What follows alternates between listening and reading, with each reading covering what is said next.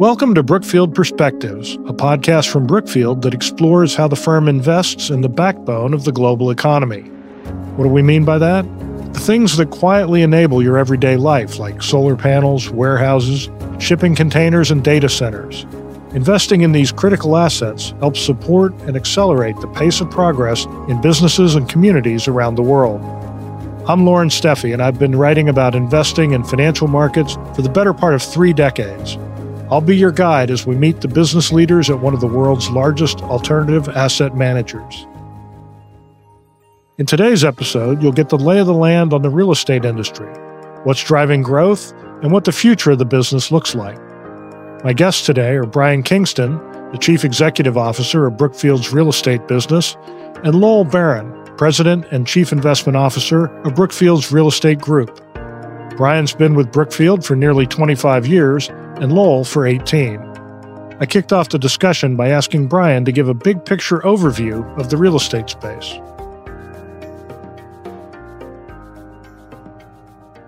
Brian, I thought maybe you could start us off. Real estate is a very recognizable investment. It sort of touches everybody on a daily basis, whether it's where people live, where they work, where they shop, where they stay on vacation it's followed pretty closely. Everyone seems to have an opinion about what's happening in the space. But I'm wondering from where you're sitting, what does the investment environment in real estate look like today? I guess it's true. Like everybody owns real estate or interacts with real estate on an almost daily basis, and they think that gives them an informed view on what's happening with real estate, or they certainly have questions about how it impacts them directly. I think for Lowell and I, it's a little different. Obviously, the way we're spending our time is actually thinking about the investment environment a lot of times you'll see a beautiful hotel that doesn't necessarily make it a good investment. We're in a period of time right now where I think we have gone through a fair bit of volatility over the last 12 months, but we're pretty excited. Well, you would agree, like the next couple of years could be the best investment environment that we've seen possibly since the financial crisis more than 10 years ago. And that was a very good time to be investing. I actually think we're coming into a period of time where the real estate fundamentals are okay occupancies are high, rents are good, we're seeing lots of rent growth, but there's just a lot of people who put on too much debt or paid too high a price for real estate last couple of years, and they're all going to have to sell at the same time, and fewer buyers around means the pricing should get more attractive. I feel like we see this over and over again because real estate is such a cyclical business, but there's really two cycles that you watch. One is the actual fundamentals of real estate, which is supply and demand and how much demand is there for specific real estate, what's happening with rents and with occupancies. And then at the same time, there's a separate cycle, which is your capital market cycle what's happening with capital and its desire to own or to lend on real estate. And we're at that interesting moment in time where the capital market cycle is at a tough period. We're seeing a lot of capital market stress. And yet the actual operating cycle for real estate is actually pretty positive. When you hit those moments, it's sort of rare where you get both of those lines up in that way. It's a really great time to start investing because there's a lot of stress in the system. It allows us to acquire assets for really good value. But at the same time, with a good runway for growth where the operating fundamentals are good, and we should be able to create a lot of value in that real estate over time. Well, since you made reference to the cyclical nature of real estate, let me follow up on that the place we're at now, how does it compare with past cycles? It's a good question. No two cycles are quite exactly the same. They all have similarities, but they're always different. Something creates or starts a down cycle in real estate, and it could be an extraneous event, it could be something geopolitical. Whatever it is, it puts us into a tougher period of time. But what's most important is how deep and how long that cycle is. And always what it is that creates that length or that depth of the cycle is where we are in supply what I'd say is very different today is usually we end up in these longer down cycles because we've oversupplied. Maybe capital was too plentiful, it was too easy to build. And so you saw oversupply in various sectors in various regions around the world. And then in that down cycle, you need to digest all of that. What we're seeing today is we never really got into that point of oversupply. There may be slight pockets, but for the most part across the world, supply has been in check which means that we're probably in for a cycle that's relatively short and that coming out of it will be pretty positive and pretty long tailwinds for growth. Brian, maybe you want to jump in here, but I'm wondering what impact the pandemic had on what might have been a more traditional cycle this time frame. I think in a lot of ways there was a period of time during the pandemic that really interrupted the normal cycle that we were in. And I think as we were coming into 2019, we had decent growth. economy was in pretty good shape. We were starting to see some new supply coming into a lot of these sectors and things was kind of bumbling along like normal. And then you had this huge shock that was very negative. So a lot of businesses slowed down, GDP growth slowed down, lots of fear in the market, et cetera. And that was very quickly then followed by this waterfall of cash and that did the job that it was intended to do, which was really stabilize the economy. And if anything, probably went a little too far. And so then we saw pricing take off and there was lots of capital around and lots of freely available debt. And so you started to see new supply picking up a little bit in some of these markets. And then really about a year or so ago, when conditions started to tighten because the Fed started raising rates, that quickly got nipped in the bud. And so that's normally a cycle that you would have seen play out over a much longer period of time, but instead it was compressed into a pretty small period of relatively high activity. We're hearing a lot about distressed debt in commercial real estate and how that's going to affect the health of banks and lenders and that sort of thing. What's your view on that? It's a little like Lowell was talking about. I think a lot of times people tend to assume that all cycles are the same and whatever the problem or the catalyst was for the last cycle, they assume it will be for the next one. And so in 2008, 2009, when we had the global financial crisis, it was really driven by, for real estate anyway, two things. One, excess supply, just a lot of homes getting built. And so the lesson we all learned out of that was supply became much more constrained. And I think for that reason, over the last 15 years, we really have never seen a return to the same kind of supply issues that we saw last time around. The other thing that caused a lot of that distress, though, was a highly leveraged financial system. And obviously, people were very concerned about the bank's viability going forward. And so that's the other lesson that we all learned the regulators, the banks, and frankly, depositors. So for the last 15 years, the regulatory scrutiny that these banks have been under, the credit standards that they've been underwriting to, the types of loans that they've been making, and importantly, the amount of those loans that they've held on their balance sheet versus syndicating out to other investors, it's dramatically different. And we're in a very different position today than the banks were in 2007, 2008. Their capital ratios are in excellent shape. Outside of real estate, they really don't have any credit issues to speak of, so they can withstand. There will probably be some distress in certain sectors within real estate, and there may even be some credit losses within the banks. But in the context of the $23 trillion of assets that sit in the US banking system today, those losses are going to be very small. So I think people are worried about something we saw last time around, not something that's particularly relevant for this cycle. I agree exactly with what Brian said. This is not going to be something that's catastrophic or overly material to the banking system. We may see some smaller regional banks get into some trouble, but for the most part, across the industry, we'll be in good shape. But what will come out of it still will be plenty of distressed opportunities. And that's going to be really across asset classes. So when we first started heading into this, the assumption was, well, it'll really just be office, and office is a tougher sector in the US. So we'll see distress there. The reality is that we're starting to see it already, but there are distressed opportunities across the housing sectors, across logistics. So even the asset classes that were most in favor, pricing got too aggressive. Lending against those assets became very aggressive. And as interest rates moved up, you end up in a position where those assets are very stressed. They can't cover their debt service, and there's significant debt maturities coming over the next couple of years. So when we sit back and think about the opportunity set for investing, that'll create a very robust opportunity set for us for the near term. Since you brought up office space, why don't we talk about that a little bit? Just what you see the current environment being and where things are headed in that sector. It's very difficult and oftentimes when you're investing, dangerous to make really broad generalizations about an overall asset class. And office is a great example of that today. We're seeing a dramatic difference in the performance of high quality and non US office versus lower quality commodity US office. So the lower quality commodity US office tends to be what gets a lot of the headlines. And then people conflate that with the sector as a whole. I think it's very important to distinguish between the two. In some ways, in the US, we are in a situation where there is excess supply in office, partly because there has been some dampening of demand there as hiring plans and expansion amongst tech companies has slowed down somewhat.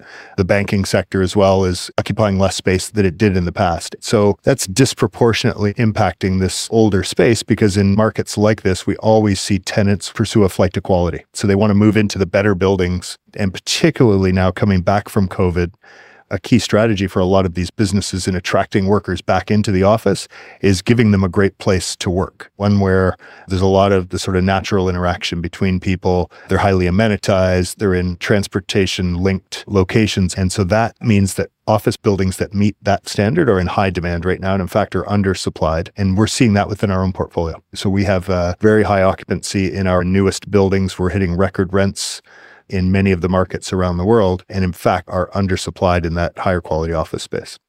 And I would maybe add to what Brian said. No doubt we're seeing this really large bifurcation that's grown quite a bit between highest quality assets versus the commodity assets. But the other bifurcation, and Brian touched on this, is the US opposed to most of the rest of the world.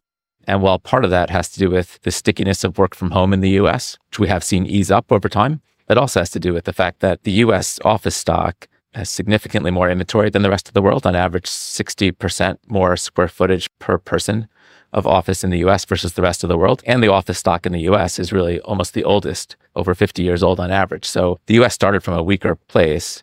What we're seeing in most of the rest of the world Number one, work from home never really got that sticky. So people came back very quickly to the office. And number two, you were never dealing with that issue of oversupply. So the health of the office sector and most of the other markets around the world is actually quite good. It's still bifurcated by quality. So the better quality assets, no doubt, are doing the best, but occupancies are high, rents continue to grow. And so the assets in most other places are actually pretty good. Okay. So, Lowell, let me ask you about interest rates because that's something that always comes up when we're talking about real estate it seems now that we're in an environment where interest rates are likely to be higher for the foreseeable future, at least. How does that impact how you underwrite deals? Yes, it's a great question. It's something that there's no doubt in the real estate business, leverage and the cost of leverage is a really important factor in creating returns.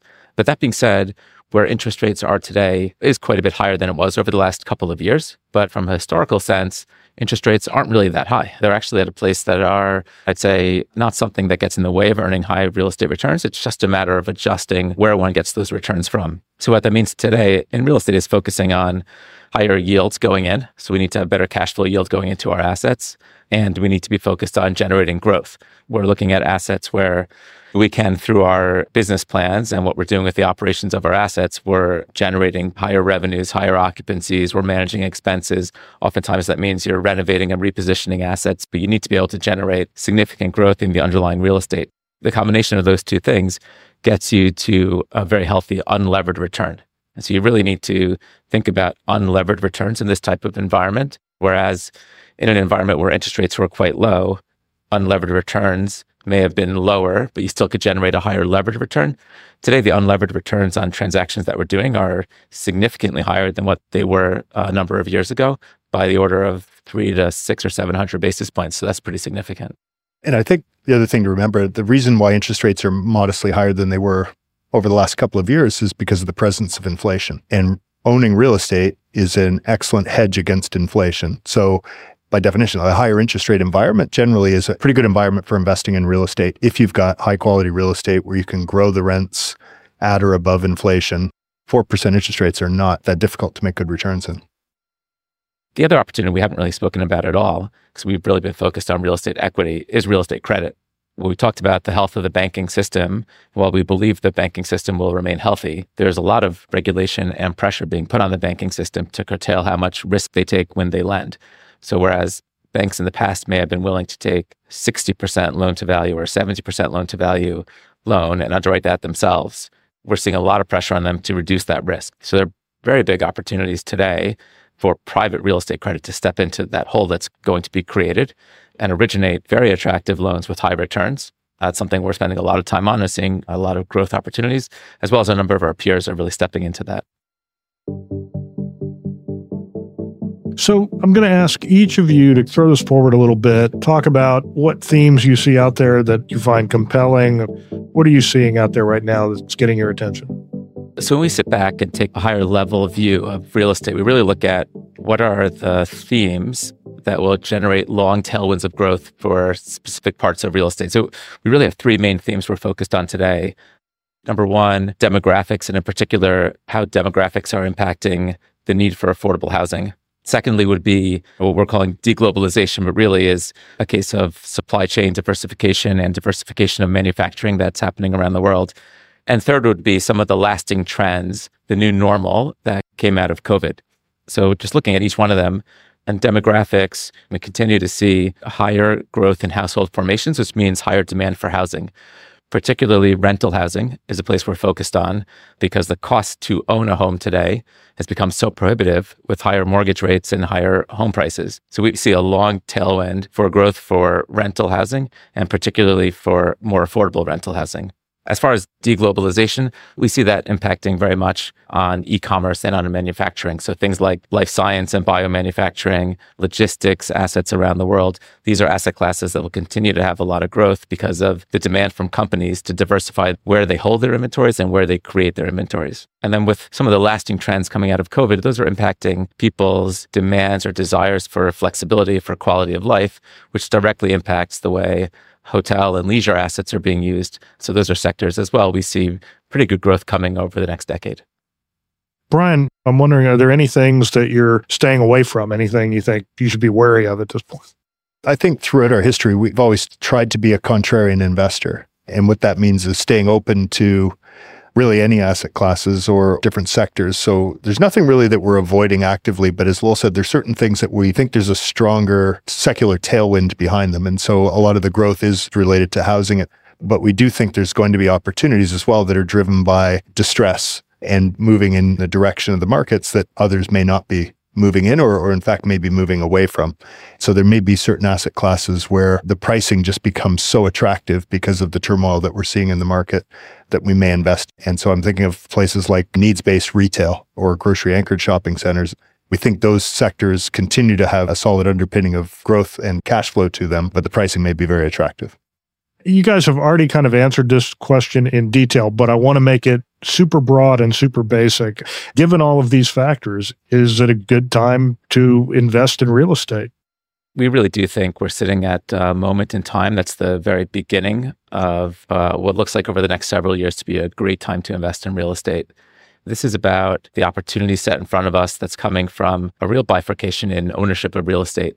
There are plenty of owners out there that don't have the right access to capital today, that are dealing with debt maturities that are coming, debt service with these higher interest rates that they can't cover, and are in a position where they're going to become forced sellers. And we're seeing it happen already. That has created an opportunity to buy very high quality assets that are not broken, that are performing, yet the owner, because of that capital market stress, is needing to sell. And there's not really a lot of competition at this point to acquire assets like that. So we can buy high quality assets, but buy them at a very attractive basis. And in today's environment where you're buying in the face of higher interest rates and higher cap rates, you're in a position where it's more likely than not over time, over your hold period, that we'll end up exiting in a time when the capital markets are much healthier, where capital is flowing into real estate. So you're really just working in a moment where less capital is chasing deals today. That's good for us. When we go to exit, likely is a time when more capital will be chasing those opportunities.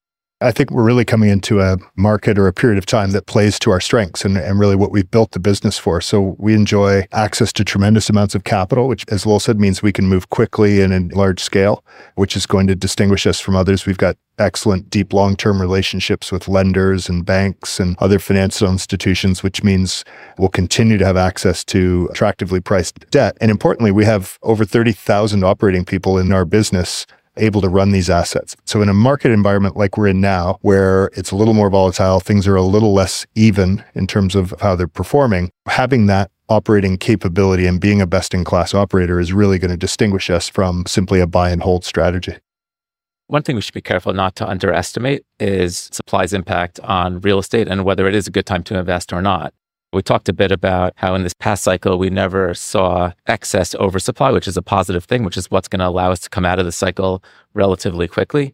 But even probably more important than that, because debt is less available today, because construction costs have gone up so much, we've seen construction starts fall off a cliff. So over the last couple of quarters, you've seen construction starts for new assets, whether it's industrial assets or multifamily assets, come down 50 to 75%. That's really significant. And what it means is a year or two or three from now, we're going to see very limited deliveries of new assets, which means that existing assets that we own should be able to compete that much more effectively and be able to raise rents in a pretty good environment. Given the fact that this is a cyclical business, what were some things that surprised you the most in the last few years?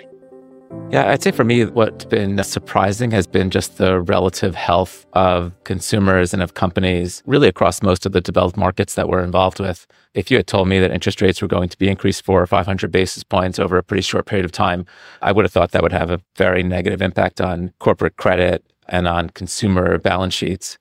And yet, what we've seen is continued health, which has allowed us to really drive growth in our housing assets, our industrial assets, across our retail. So, really, across the board, our tenants are able to continue to pay and they're willing to pay for high quality assets, as we talked about. So, that's been, I'd say to me, probably the most surprising thing.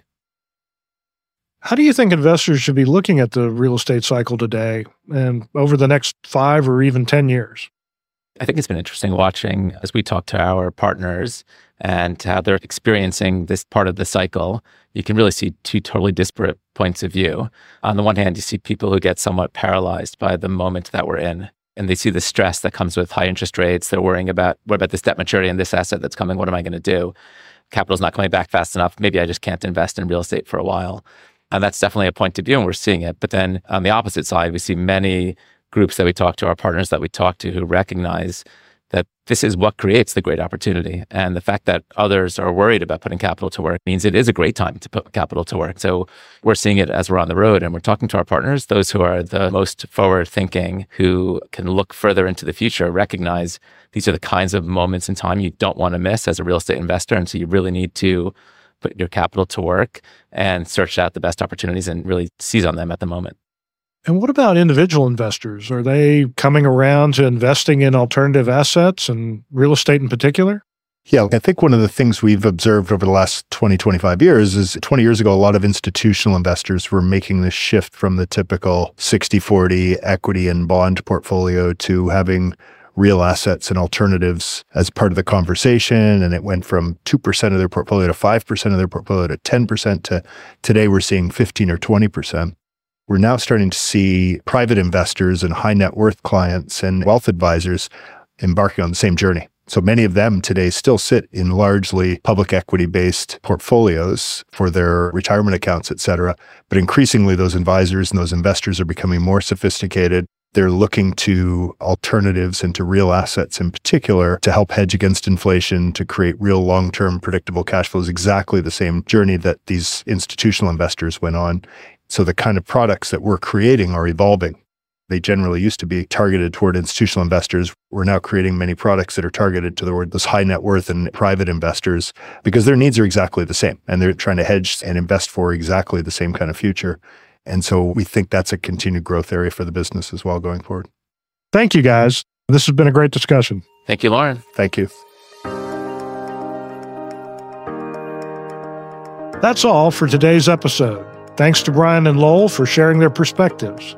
To hear more from business leaders at Brookfield and beyond, check out our other episodes on decarbonization, deglobalization, and digitalization wherever you listen. And stay tuned for more from Brookfield Perspectives.